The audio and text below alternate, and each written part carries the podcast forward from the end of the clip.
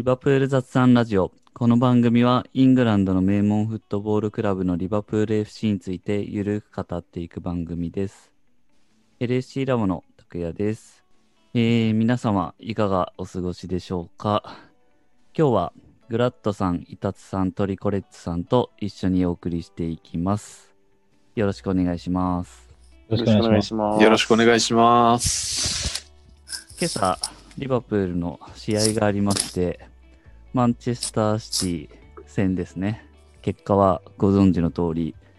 1対4で敗れるということで、今日はその振り返りでございます。いやー、皆様お疲れ様でした。お疲れ様でした。朝、朝の早くから。そうですね。で、まあ今日はもう、あの、いつもの時系列の振り返りとかはしないので、もう言いたい放題スタイルでやっていければと思いますんで、もう喋りたいことを喋っていきましょう。じゃあ、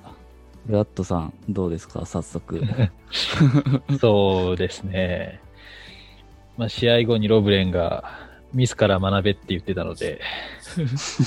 まあ、アリソンにはロブレンの教え通りミスから学んでほしいなと思いましたけど、はい。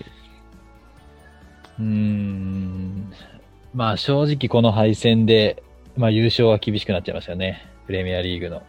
そうですうね。うんまあ、まだ勝てばっていうことで、試合前のクラブハウスでの話でも、なんとかここでっていう風な話をしてましたけど、まあ終戦かなっていうのが正直なところですね。うん、まあもちろん可能性はあるし、それをこう期待して応援は続けるけど、まあ正直厳しいというか、チーム状況がやっぱ変わらないと、それも厳しいなって感じですよね。うん、そうですね。結構、うん、空回ってたところも最初のチアゴイエローをもらったところとかも含めて、うん、うん、そうですね全体として空回ってる感じはして、まあ良かったところは、あの、まあ、クロップバッてきたかジョーンズが結構孤軍奮闘してて、胸が熱くなりましたけど、うん。あとは全体の流れとしては、なかなかこう、うまく攻められなかったですけど、結構こう、レベルの高い攻防もちろん続いていて、ヘンダーソンもセンターバックで、うんかなりこう、うん。チアゴっぽいこう浮き玉のパスを通したりとかうんして、まあ、指揮を取って、まあ、レベルの高い攻防を本当に前半戦やってましたし、あとはその、シティがこう4回中3回リバプール戦 PK 外すっていうのが、まあ、あって、ギュンドが外しましたけど、で、その後サラが PK 取ったので、結構運も向いてるのかなっていう中で、まあ、まさかのアリソンが、あの、2ミスっていうので、うんまあ、彼にこれまでたくさん助けられてきたのはそうなんですけど、ちょっとあのミスは、まあ、あまり擁護はできないですね、あそこだけ見ちゃうと。まあそうですうね。ん。残念ですね。うん。うんトリコさんはどんな印象ですか？ヘンダーソン良かったですね。すごく良かったと思います。はい。あのーまあ、ここ最近、フィットしてきたなっていう感じはあったんですけど、特にこの試合はやっぱ最高峰からのパス、まあ最近も出てきてましたけど、長いパスが非常に良くなってて、多分なんか相手の、まあ今日のシティは特別プレスの速い相手だったんで、また難しかったんだと思いますけど、まあでも最近は多分センターバックという位置でどのくらいのプレッシャーを受けてどんな時間があるのかみたいなことにおそらく慣れてきてた感じだったと思うので、えーその中であのパスを出すタイミングとか方向とか、あるいは今裏狙ったらいいかなとか、そういうちょっと意外性も出せたりとかで、えーまあ、非常に良かったたかなと思いますが、えーっと、まあもう一つ気になってるアリソンのミスと気になってることもう一つといえばやっぱり交代策ですよね。うんうんうん。答えそうですよね。さっきグラッドさんも言ってましたけど、カーティスはやっぱすごい良くて、うん。で、まあ、カーティスをあのタイミングで下げるかっていうのは結構気になってる人もいるかなと思うんですけど、その辺のなんか意図はどんなところだったのかなってカーティスは多分ちょっと動きが落ちてきたというか疲れが見え始めてきたかなというのは今でさっきちょっと見直してみたんですけどこの試合をはい。それはまあちょっとあったかなと思います交代前ぐらいからボールに関与できる回数はちょっと減ってたのでうんうんうん。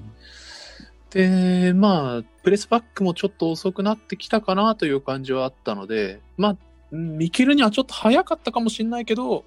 まあ理理由を探すならそんな感じですかね、まあ、先手先手みたいな、うんそうですね。あの、うん。裏面出たけど。そうなんですよね。まあやっぱあとベンチからのやっぱりこの、えっと、チアゴとカーティスのキャラクターとはちょっとやっぱり方向性の違う選手が出てこざるを得ないという今の状況がやっぱ言いですかね。うん、確かに。カーティスは前半確か一番走ってて、もう前半だけで 6. 点数キロ。走ってたと思うので、まあ結構飛ばしてて、自分で運ぶシーンもありましたし、まあ確かに最後まで持つかっていうと微妙だったかもしれないですね。チアゴはまあ、イエローをもらってたからみたいなところもあるんですかね、やっぱり。まあそうですね。それはあったんでしょうけど、もうちょっと引っ張ってよかったと思いますけどね。うん。まあ、確かにチアゴ最近ちょっと、あの、切り替えが早くていいところはあるんですけど、ちょっと行き過ぎちゃうところがあって、それで結構連続してカードもらってた、あの、この最近の試合ではもらってたので、まあちょっと、なんかその辺で気になったところもあったのかなとは思いましたけど、特にそのチアゴは試合のかなり早い段階でイエローカード1枚もらったので、うん。まあ、引っ張りたくはなかったのかもしれないけど、まあ、うんそうですよね。あの時点で1-1で、それこそ2枚目とかもらっちゃうとっていうところはやっぱ頭にはあったんでしょうね。そうですね。そういう形で試合が壊れちゃうリスクは一応避けたんだと思うんですけど、うん。あそこで例えばじゃあシャキリとミルナーを入れたことで何か違う形を目指してたかとか、うんうんその、2枚替えにしたことで、2枚替えってやっぱり空気をガラッと変えるっていうことじゃないですか。うん。そうするとあの2人には例えばチアゴとカーティスは良かったけどなんか勝つまでの一手にはいか至らないかもしれない可能性があったから例えばシャキリとミルナーに変えたでこういう狙いの変化が出たっていうんだったらある程度分かったんですけど、うん。えっ、となかなかその新しく入った2人のタスクがそんなにチアゴ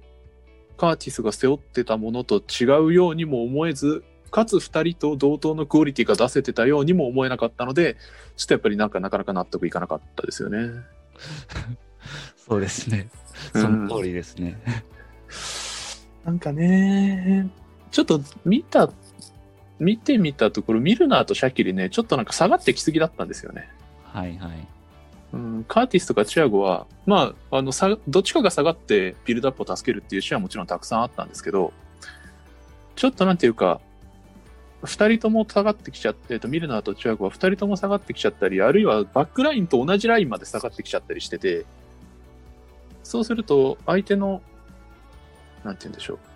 プレッシングの背後に入ってボールを受けたりとか、ボールを前に前進させる働きを担えてなかったので、そこでなんかうまく中が使えなくなっちゃったなっていう感じが強かったかなっていう気がしますね。はい。ちょとその交代策が今回は一番気になりましたね。伊達さんはどうですか？まあ、交代、うん交代に限らず。そうですね、まあ、交代のとこは、まあ、前半すごくいい出来で、えーまあ、ただ、このテンションに入っていけるリバプールのベンチの選手いないなってのはちょっとき心配してた部分はあったので、まあ、まさにそんな感じになっちゃったなっていうところで、まあ、特に後半からシティが陣形変えてきたので、まあ、そこに対する、まあ、パニック的なところもあったのかなと、まあ、素人目には思いますね。だから、まあ、このレベルを維持して、えーさらにまあちょっと手も変えてこれるシティの完成度の高さっていうところがまあ如実に出た感じですかね。特にまあ、アリソンは多分まあ自分のところから打開しようっていう意識が強くて、まあ、あの状況もクリアするしかなかったけど、なんとか最後までパスの可能性を考えすぎて、まあ結局ミスにつながってしまったっていうところがあるのかなっていうのが、まあ、ちょっと今日ツイッターとか見てて思ったことですね。試合結果に関しては。はい。うん。うん。うん。うん。まあ、前半は結構、そのトラディショナルなクロップリバプールが見れたというか、うん。前半の前半は、まあ、若干こう、い急いでるような、空回ってる雰囲気もありましたけど、ただシティに持たせて、もう前線からハイプレスガンガンかけるっていうところから始まったので、まああ、この戦い方するんだってちょっと驚きもありつつ、うん。勝ちに行くんだなっていうので、見応えもありましたけど、途中からシティがボールをこう手放すようになったんですよね。で、結局ボール支配率は44%なのでシティ、リバプール戦の中では一番、ここ数年で一番低いぐらいのうん。ボールポゼッション。なので、結構それ狙ってこう途中から板さんも言ってましたけど、特にまあ前半の終わりから後半にかけてやり方変えてきてますよね。うんで、まさにその前からはめるっていうところで、アリソンにボール下げた時に、もうもう全部こう、パスコースは切られててクリアするしかないんですけど、ただ、アリソンって結構、まあ、リバプールの試合ずっと見てる人はわかると思うんですけど、こう、狙い、パス狙いに行きすぎて、で、詰まってしまって敵に渡すっていうシーン、まあ、たまに見るじゃないですか。うん。うんうん。なので、そこをこう、まあそういうミスがを誘発するっていうところも含めて、まあリバプールにボール持たせるっていうのをややってきたんだと思います思いますね。うん。で、さらにセンターバックがヘンダーソンとファビーニョなので、まあもちろんこう、まあそういう場面にも慣れてないわけですよね。で、うんファンダイク、ゴメスっていう、えー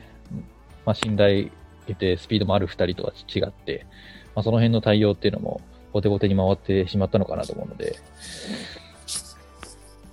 まあしてやられた感がありますね。うん、そうですね。い確かにうんアリソンのミスですけど、そのミスはなんか誘発されたものだなっていうところはありますもんね。そうですね。あの、リバプールがバルセロナに4対0で勝って CL 決勝に行った時に、バルセロナの選手がこうう、ん。セットプレーになるとこう、下向いたりおしゃおしゃべりしたりするから、その隙をつくみたいなので、うん最後本当に勝ち上がったと思うんですけど、もうこのレベルになってくると、そういうところも含めて、もうち緻密に、まあこれ以外のところも含めて多分こう仕込んできてると思うので、うん。で、ミスが命取りになるっていうレベルですけど、まあ、そこでちょっと、まあ、ミスが出てしまった。まあ、もちろん、この水準の戦いで、あのミスをしたら勝てないっていうのは、まあ、アリソン自身も分かってることだとは思うんですけど、うん。結果としては、あの、にミスが試合を決めてしまったっていうのは、残念ですけど、確かかなと思いますね。そうですね。うんこのレベルの攻防の結実として一人のミスに集約するっていうのは、まあ、物語性がありますけど、かなり残酷なものがありますね。うん。いやー、ほんとその通りですね。3分で2点。うん。まあやっぱこれはちょっと、いろいろな意味で大きいですね。うんリバプールの PK 獲得したシーンも、まあ、ミスと言えるシーンだったかと思うんですけども、あれはパス誰から出たんでしたっけ？えっと、アーノルドですね。アーノルドですかね。まあ、あれは、あの、まルベンディアスすごくこういい対応をしている中で、なかなかその裏にボールが出ないっていうのがあったと思うんですけど、まあそういう中であの部分つけたのは良かったと思うんですけど、その相手のこう痛いところをつく数としては、まあシティが上回ったのかなと思いますね。まあシティの1点目も、こう、多分スターリングとファビーニョがマッチアップしたんでしたっけファビーニョ、アーノルドがマッチアップしていて、まあ、結構あそこもアーノルド前に出ていて、ファビーニョとスターリングっていうミスマッチがあったので、まあ、そこをこうついてくるっていう部分で、まあ、あれもこう、見方によっては、まあ、足を出してしまったっていう、まあ、そういったプレー選択と対応の、まあ、ミスがあったっていうふうに言えると思うんですけど、まあ、これはなんか戸田さんも言った気がしますが、このレベルになると、その相手の嫌なことをどのぐらいこう打てるかっていうのが、やっぱり試合に直結するっていう中で、まあ、C の方が手数が多かったっていうのは、まあ、認めざるを得ない一戦だったかなと思いますね。この1失点目に関して、どうしても気になるのが、まあ、これも戸田さんが指摘されてたんですけど、あのーまあ、アーノルドの裏というか、そのカバーリングを誰がするかっていうのを、が全然決まってないんですよね。うん。その、で、こういうのって結構最近よくあって、その、まあ、バイタルエリアとか、ディフェンスラインは構成されてるんですけど、じゃあそこを例えば崩された時とかに対するカバーリングポジションを誰が取るとかっていうのがあんまりうまくできてないことが多くて、要するにちょっとボールウォッチャー気味になってることが結構多いんですけど、この今回の1失点目のシーンでも、まあ、外スターリングにボールが出てアーノルドが対応しに行ってカットインでかわされるのが、まあ確かにちょっと軽かったっていうのはそれはまずあるんですが、そこのスペースに対して、えっ、と、ワイナルドゥムか、ファビーニョか、あるいは下がってきたフィルミーノかなか、誰が行くんだろうみたいな状態で、1、2歩またスターリングに進まれてしまってるんですよね。えーそれが、えっ、と、非常に気になるところなんですが、これはもうでも多分、やっぱりセンターバックが、本職のセンターバックがいないとなかなかそのあたりをちゃんとコントロールするのって難しいと思うので、結局そこに集約されちゃいますね。うん。なるほまあど。そうですね。アーノルドが担う守備タスクも明らかに増えてますもんね。う。うんん、そうですね。あのーこの試合、なんか、まあ、この試合に限らずですけど、リークがやっぱ出てて、それだとうん、なんかあの、カバクスタメンっていう情報が、まあ、出回ってたと思いますが、まあ、結局それ外してましたけど、カバクはやっぱ出られない状態、使、まあ、あえて使わなかったみたいな感じなんですかね。まあ、やっぱり、すごく強度の激しい、かつ難しい試合になるだろうっていうことは、まあ、戦前から予想できたので、うん。それで、やっぱり新加入のセンターバック、いきなりそこで使うっていうのはなかなかリスキーだと思ったんじゃないですかね。うん。まあ、クロップはやっぱり特にその選手のフィットに関しては、ファンダイク以外すごく時間をかけるので、かけたので、うん。うん。まあ多分そういう判断じゃないかなと思いますし、まあそれに関しては仕方ないかなという気がしますね。うん。まあ、変動をセンターバックで使うことになるけど、まあ、その分カーティス頑張れみたいな感じだったんですかね。うん、そうですね。カーティスに関しては、まあ期待と不安半々ぐらいで送り出したんだと思うんですけど、うん素晴らしかったですね。そうですよね。結構惜しいシュート、確か後半だったと思いますけど、ありましたしね。うんうんあれ決まってればなっていう。ううんん。まあ、ヘンダーソンセンターバックで、まあ、結構良かったと思うんですよね。トリコさんも言ってましたけど、うん。まあ、大きなミスなかったですし、まあ、かなり攻撃の起点になってたと思うので、あの、C のプレスをかいくぐるために、こう少しふわっと浮かせて1人飛ばすっていうパスを2、3回連続で決めれて、うん。あのあたりからテンポ良くなったっていうのは、あの時間帯としてあったので、良かったと思うんですけど、えっ、と、エコーかなんかのレーティングで、まあ、ヘンドって、カーティスが8とかなんですけど、うん。まあ、ヘンダーソンは6で、まあ、負けたし、うん。負けたチームのキャプテンだし、まあ、そんな高く上げられないかって思ったんですけど、そこに書いてあったのが、その、やっぱり中盤に必要だよみたいなことが書かれてて、ねその中盤にヘンダーソンがいないことがヘンダーソンのせいにされてるみたいな感じでしたね。それはヘンダーソンのレーティングにされても困りますけどね、ヘンダーソンとしても。なので、まあ、センターバックでも結構違いを見せてくれてますけど、やっぱり彼が中盤にいるといないでは違うんだろうなと思いますね。違いますよね。まあジニーも器用なので、あの、ボランチでポジショニングとかは間違えずにできますけど、まあ本来やっぱり、イインサイドで、うん。まあ自由にプレスさせて、こう、ボックスとボックスで動かした方がいいですし、まあヘンドも、まあ、本来はそうなんですけど、まあどっちかがこう、インサイドハーフにいるっていう状態の方が、まあリバプールは、まあ機能しますよね。なかなか、あの、チアゴとカーティスがインサイドハーフだったと思うんですけど、まあこういった形で、2枚割とこう、まあ、テクニカルで攻撃寄りな選手、まあ、2人とも守備もうまいんですけど、どっちかというと、ボールを持って自分でこうポジションを外すっていうタイプの選手を置くっていうリバプールは、あの、近年なかなかなかったので、まあ、それもあって、あの、いいシーンもありましたけど、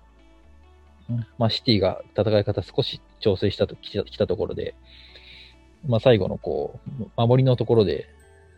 えーまあ、プレッシングがえーいけてなかったりとか、戻りきれてないっていう部分が、まあ、出てしまったのかなっていうふうに思いましたね。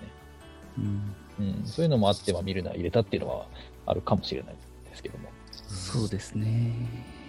なので、ちょっとこれ言っちゃうと、もうどうしようもないですけど、まあ、そのセンターバックがやっぱりいないっていうのが痛すぎますよね。うん。連鎖的に本当にどんどん響いてきますよね。センターバックがいないことによって、まあ、さっきの話じゃないですけど、アーノルドとマロバートソンが少し下がらざるを得なくて、彼らが守備タスクにならざるを得なくて、まあ、最近良くなってきましたけど、そうすると、やっぱり攻撃時の起点になりづらくなったりとか、サイドバックが。さらにもちろん、ヘンダーソン、ファビーニョが、えー中盤で使えないので、まあ、いついつもと違う布陣で臨まざるを得ないことに加えて、交代時のカードも制限されてしまうので、戦いの幅がかなり狭まってしまって、まあ、ペップ・グラウディオラレベルになるともちろん、こう幅の狭いリバプールの戦い方に対して、いくつもいくつもこう、弱点としてつける場所は、えー見てくると思うので、うん。なかなかその90分トータルで見ると厳しかったですよね。その最初の方は、あの、いい攻防を見せてましたけど、トータルで見たときに、まあミスがなかったからといって、えまあ、勝ててたかというと、まあ、そういう試合ではなかったと思うので、で、さらに、えっ、と、まあ、そこ疲れたことによって、結果としてミスになってしまうっていう、うんまあ、なかなか、まあ、トータルで見ると苦しい試合だったなと。さっきから苦しいみたいな話をしてますそうですね。う いやー、なんか、久々に試合後、悲しい気分になりましたよ。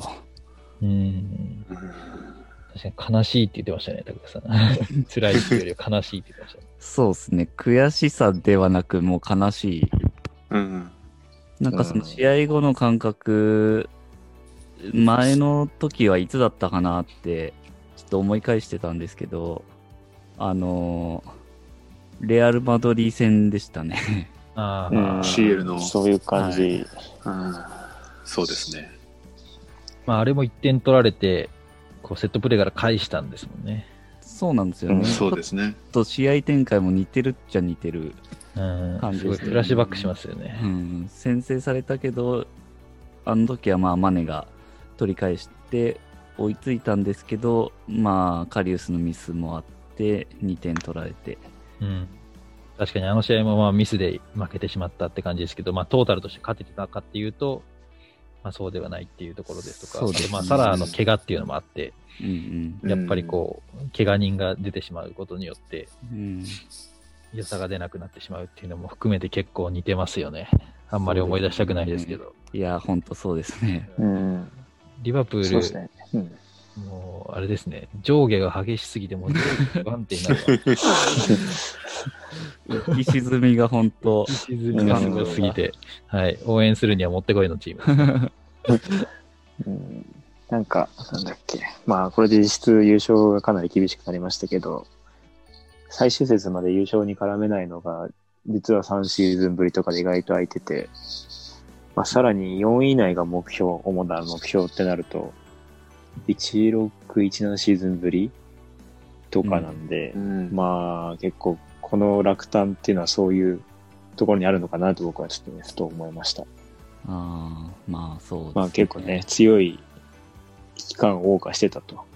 うん。まあ、僕からしたら全然足りないんですけど、あの、今まで何回シティやらユナイテッドの連覇を見させられてきたんだとうん、いう感じなんでね、まあこんなここで終わっちゃうのはちょっと全然物足りないので、まあちょっとカムバックしてほしいですけど、あの、そのレアル・マドリー戦と違うのはこれでシーズン終わりじゃないので、うん。あの、アリソンには次の舞台がすぐやってくるので、それはいいことかなと思いますけどね。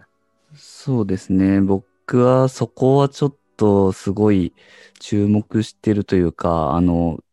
ケアしてほしいなってすごい思いますね。うん。あの時もやっぱあれ以来カリウスってすごい引きずっちゃってたというか、精神的にまあ相当来てましたよね。うん。っていうことにだけはならないでほしいなっていう。まあアリソンはなんとなく大丈夫な気がしますけど。うん。まあ、アリソンは確かになんか大丈夫な気はしますよね。気はしますけそどの。なんか、やらかしてますもんね、たまに。あの、なんか最初の方の試合のこう、レスター戦かなんかで、ありましたよね。はいなんか2あり回ぐらいましたこうね。な、なんて言うんでしたっけ？あの、う浮かして相手かわすやつ。はいはい。なんだっけな？なんか、わななんか忘れちゃいましたけど、名前。うん。その相手が突っ込んできたところで、こう、うまくちょんって触って、ボールを頭の上に浮かして、で、相手のスピードを生かして、こう、かわすっていう、うんネパールとかがよくやるような、かわし方を一回成功して、もう一回やって取られて、失点してた気がするんですよ。失点してましたよね。うん、ギリギリ2-1で勝つみたいな感じでしたけど。う ん意外とアリソンそういうとこあるので、くしくも次レスターですね、相手がね。逆にそこでもう一回それやってきたら、すごい、大物すぎてちょっとびっくりしたんですけどね。確かまあ、クロップと試合後話して、今日はダメだって言ってたっていう。話なので、うんまあでも、あの試合、この大一番でこれやってしまうのはさすがにショッキングだと思思いますね。うんう。ん。そうですね。それは言ってたみたいですね。うん。うん。この試合でやってしまうのかって、うんアリソンも。うんでもなんか一個それ聞いて思ったのは、この試合じゃなかったらやる可能性は感じてたのね、やっぱり。いつかやるだろう。俺、俺、俺どっかでやるけど、ここか、みたいな。そうそうそうそうこの試合じゃないければよかったなと思ってたけど、他のところではやるだろうなって思ってたのかなっていう、ちょっと思いました。面白いあでもあの多分今の時代のゴールキーパーって本当そんぐらいあっさり割り切れる人じゃないとやっていけないんだろうなっていうのはあると思いますうね。ん、まあそうですね。毎試合リスク取ってることの裏返しかもしれないですね。うんうんまあ、アリソンは大丈夫でしょうん。まあ、まあ、一般的に見ればね、名試合に一つに数えられるんでしょうね。そうですね。まあ、うん。うん。まあ、試合を決めたのが、まあ、ゴールキーパーのミスだったといえばなんか価値が下がりそうですけど、それを誘発したシティの幅の広さだったり、まあ、せシティの選手の集中力も今日はものすごかったですし、うん。まあ、そのあたり、なんかサッカーっていうスポーツの難しさすら見えるような、んすごい試合だったと思いますね。そうですねうん、結構文脈みたいなのも僕感じていて、クロップとうんペップの、まあ激戦、プレミアリーグでの試合って結構、まあいろいろ紆余曲折あって、特に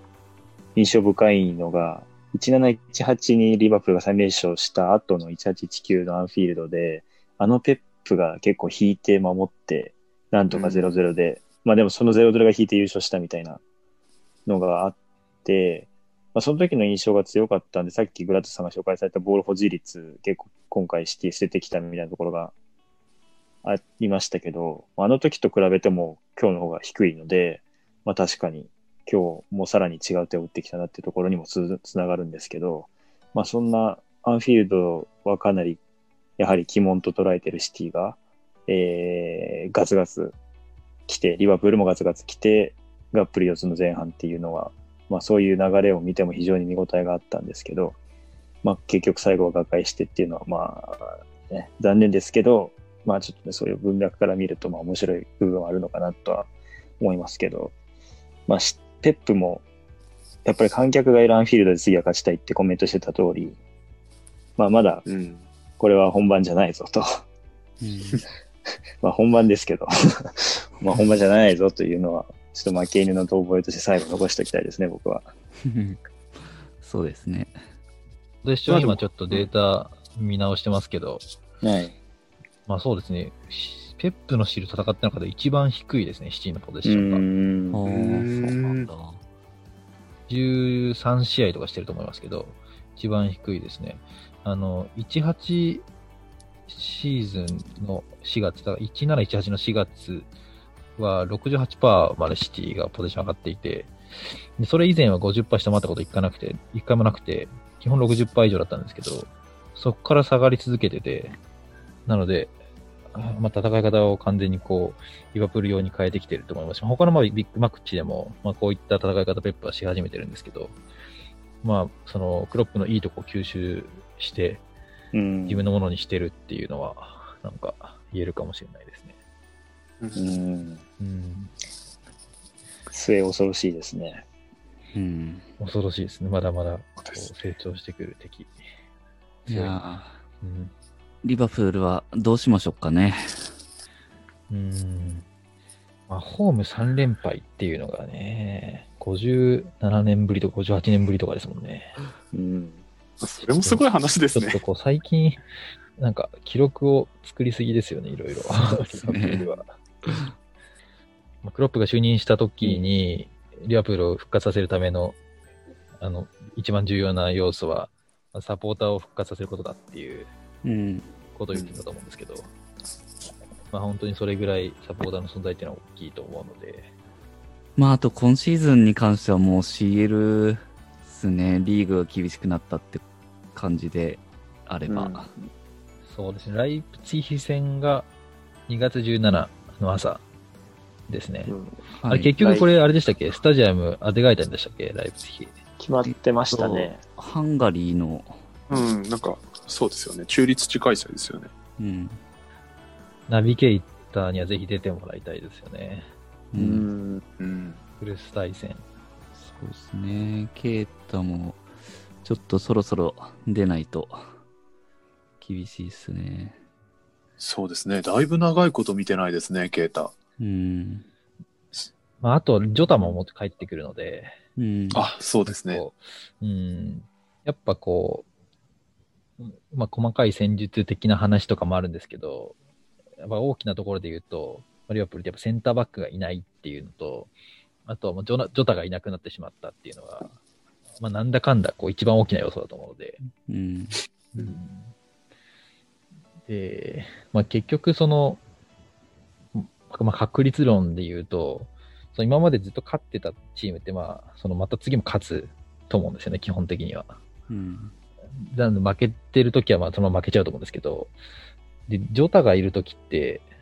まあか、かなりこうの確率で、まあ、ギリギリ決勝点取って勝つみたいなのが続いていて、まあ、まぐれじゃないレベルでハマってたので、まあ、あれは本物かなというふうに思いますので、まあ、そこに希望を見出して CL なんとか勝ち上がって、うん。ビッグイヤー狙えるところまで行ってほしいですね。はい。そうですね。もう、なんとか CL は、って感じですね。うん、そうですね。うん。一番避けなきゃいけないのは CL も取れず4位を逃すっていう、そうなってしまうと結構こう、このリバプールの黄金期に行くかっていう流れが完全に途絶えてしまうので、うん。それだけは回避しなきゃいけないですけど、そのための、まあ、センターバック2枚取りだと思うので、うんそこはなんとか行くとは思いますが、そうですねた。だちょっと、あの、なんか、こう、知らぬ間にトロフィーに慣れてしまったので、ちょっと CL 取ってもらわないと、確かに。物足りない体になっちゃいましたね。いやーはいはい。じゃあまあ、今回はそんな感じですかね。では、えー今回は以上になります。番組の感想などありましたら、ぜひツイッターでもお寄せいただければと思います。えーこの番組は、リバプールを日本一応援するのが楽しい欧州サッカークラブにというミッションで運営している LFC ラボがお送りしました。それではまた次回、ありがとうございました。